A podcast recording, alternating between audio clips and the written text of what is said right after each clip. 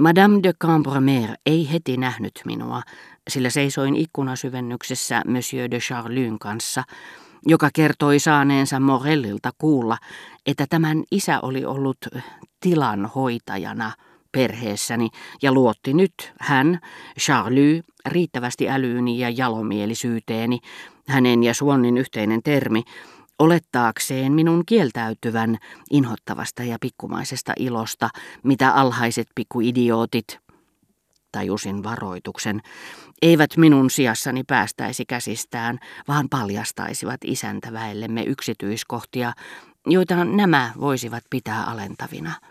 Yksin se, että minä olen kiinnostunut hänestä ja otan hänet suojelukseeni on jo sinänsä suuremmoista ja mitä töi menneisyyden, päätteli paroni. Kuunnellessani ja vannoessani vaitioloa, minkä olisin tehnyt, vaikkei minulle olisikaan tarjottu vastalahjaksi tilaisuutta käydä älykkäästä ja jalomielisestä, katselin Madame de Cambremeria. Ja minun oli vaikea tunnistaa suussa sulavaa ja maukasta olemusta, joka minulla taannoin oli teeaikaan rinnallani Balbekin terassilla, tässä normandialaisessa kyrsässä, kovassa kuin mukula kivi, mihin vakituisten olisi ollut turha kokeilla hampaitaan. Harmitellessaan jo etukäteen miehensä äidiltään perimää hyvänahkaisuutta, mikä tietenkin saisi tämän omaksumaan kunnioittavan asenteen vakituisia hänelle esiteltäessä, Markiisitar halusi silti täyttää maailmannaisen velvollisuutensa niin että valmistautui Brichon tultua esitellyksi hänelle esittelemään vuorostaan tälle aviomiehensä, niin kuin oli nähnyt elegantimpien ystävättäriensä tekevän. Mutta kiukun tai kopeuden vietyä voiton käytöstavoilla ratsastamisesta hän ei sanonutkaan, kuten olisi pitänyt, saanko esitellä teille mieheni, vaan minä esittelen teidät miehelleni. Pitääkseen korkealla Cambromerien lippua, näistä itsestään huolimatta, sillä markiisi kumarsi Brichon edessä juuri niin syvään kuin hän oli arvellutkin. Mutta Madame de Cambremerin mielialat muuttuivat yhtäkkiä hänen keksiessään herra de Charlyn, jonka ulkonäöltä tunsi. Ikinä hänen ei vielä ollut onnistunut esittelyttää tätä itselleen, ei edes silloin, kun hänellä oli rakkaussuhde Swannen kanssa – sillä Monsieur de Charlie puolusti aina aviovaimoja, kälyään Monsieur de Germantin rakastajattaria vastaan, Odettea, joka ei vielä ollut naimisissa, mutta Suonnin vakituinen, uusia tulokkaita vastaan, ja oli moraalin ankaran vartijan ja avioliittojen uskollisen puolustajan ominaisuudessa luvannut Odettelle ja pitänyt lupauksensa, ettei antaisi esitellä itseään Madame de Cambromerille. Tämä ei totisesti olisi uskonut, että juuri Verderäänien luona saisi lopultakin tutustua tähän luokse pääsemättömään mieheen. Monsieur de Cambremer tiesi sen olevan vaimolleen niin suuri ilo, että liikuttui itsekin ja loi tähän merkitsevän katseen, joka tarkoitti, kai te nyt olette tyytyväinen, että päätitte tulla vai mitä. Hän ei muuten paljon puhunut, koska tiesi olevansa naimisissa ylivoimaisen naisen kanssa – minä arvoton, hän sanoi kaiken aikaa ja siteerasi halusta yhtä La Fontainein ja toista Florianin kirjoittamaa faabelia, jotka tuntuivat soveltuvan hänen tietämättömyyteensä ja sallivat hänen toisaalta ylenkatseellisen imartelun muodossa osoittaa oppineille, jotka eivät kuuluneet jockeyklubiin, että oli mahdollista käydä metsällä ja osata silti faabelinsa. Ikävä kyllä hän ei tuntenut niitä juuri enempää kuin kaksi. Niinpä ne palasivatkin usein. Madame de Cambremer ei ollut tyhmä, mutta hänellä oli ärsyttäviä tottumuksia. Hänen tapauksessaan nimien vääristelemisellä ei ollut mitään tekemistä aristokraattisen ylenkatseen kanssa.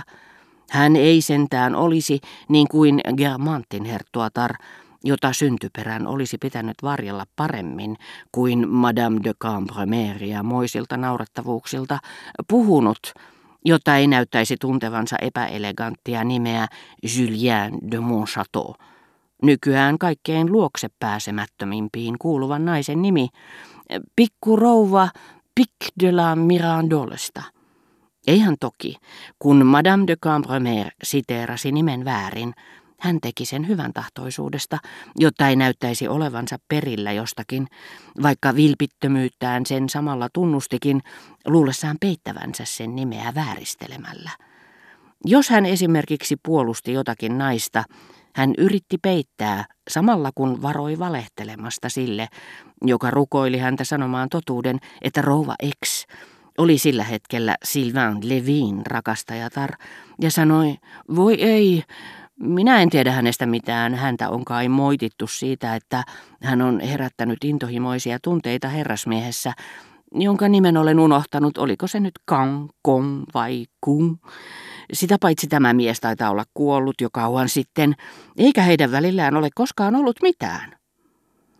Se on samantapainen menetelmä kuin se, jota valehtelijat käyttävät, ja päinvastainen kuin tämä heidän, he vääristellessään sitä, mitä ovat tehneet, kertoessaan siitä rakastajattarelle, tai yksinkertaisesti vain ystävälle kuvittelevat, ettei kumpikaan tajua siinä silmänräpäyksessä, että julkilausuttu väite, samoin kuin kan, kun, kun, on väärennös, erityyppinen lause kuin ne, joista keskustelu koostuu. Kaksipohjainen lause. Rova Verderin kuiskutti miehensä korvaan, annanko minä käsivarteni paronille, koska sinulla on oikealla puolellasi Madame de Cambromer, kohteliaisuudet menisivät ristiin. Ei käy, sanoi herra Verderin, koska toinen on korkeampi arvoltaan. Tällä hän tarkoitti, että Monsieur de Cambromer oli markiisi. Monsieur de Charlie tulee kuin tuleekin hänen jälkeensä. No hyvä, minä panen hänet ruhtinattaren viereen. Ja rouva Verderin esitteli paronille Madame de Sherbatoffin. Molemmat kumarsivat hiljaisuuden vallitessa, sen näköisinä kuin tietäisivät toisistaan yhtä ja toista, ja lupaisivat kumpikin säilyttää salaisuuden. Herra Verderin esitteli minut Monsieur de Cambromerille, ennen kuin hän ennätti sanoakaan mitään kovalla ja hieman änkyttävällä äänellään, hänen korkea vartensa ja punakat kasvonsa ilmaisivat huojunnallaan päällikön karskia epäröintiä, hänen yrittäessään rauhoittaa alokasta. Kuulin asiasta, se järjestyy kyllä. Annan peruuttaa sen rangaistuksen. Emme me mitään verihirmuja ole. Hyvä tästä tulee. Sitten puristaen kättäni, luulen, että te tunnette äitini, hän ilmoitti. Luulla verbi tuntui muuten hänen mielestään sopivan esittelytilaisuuden luonteeseen, eikä suinkaan ilmaissut epäröintiä, sillä hän lisäsi, sitä paitsi minulla on häneltä kirje teille. Monsieur de Cambromer oli lapsekkaan iloinen, nähdessään taas paikat, missä oli niin kauan asunut. Tutulta tuntuu, hän sanoi rouva Verderäänille, antaen ihailevan katseensa kiertää kuka-aiheisissa seinämaalauksissa ovien yläpuolella, marmorisissa rintakuvissa, korkeilla jalustoillaan. Hyvin hän olisi voinut paikkoja vierastaakin, sillä rouva Verderin oli tuonut mukanaan joukoittain omistamiaan kauniita vanhoja esineitä.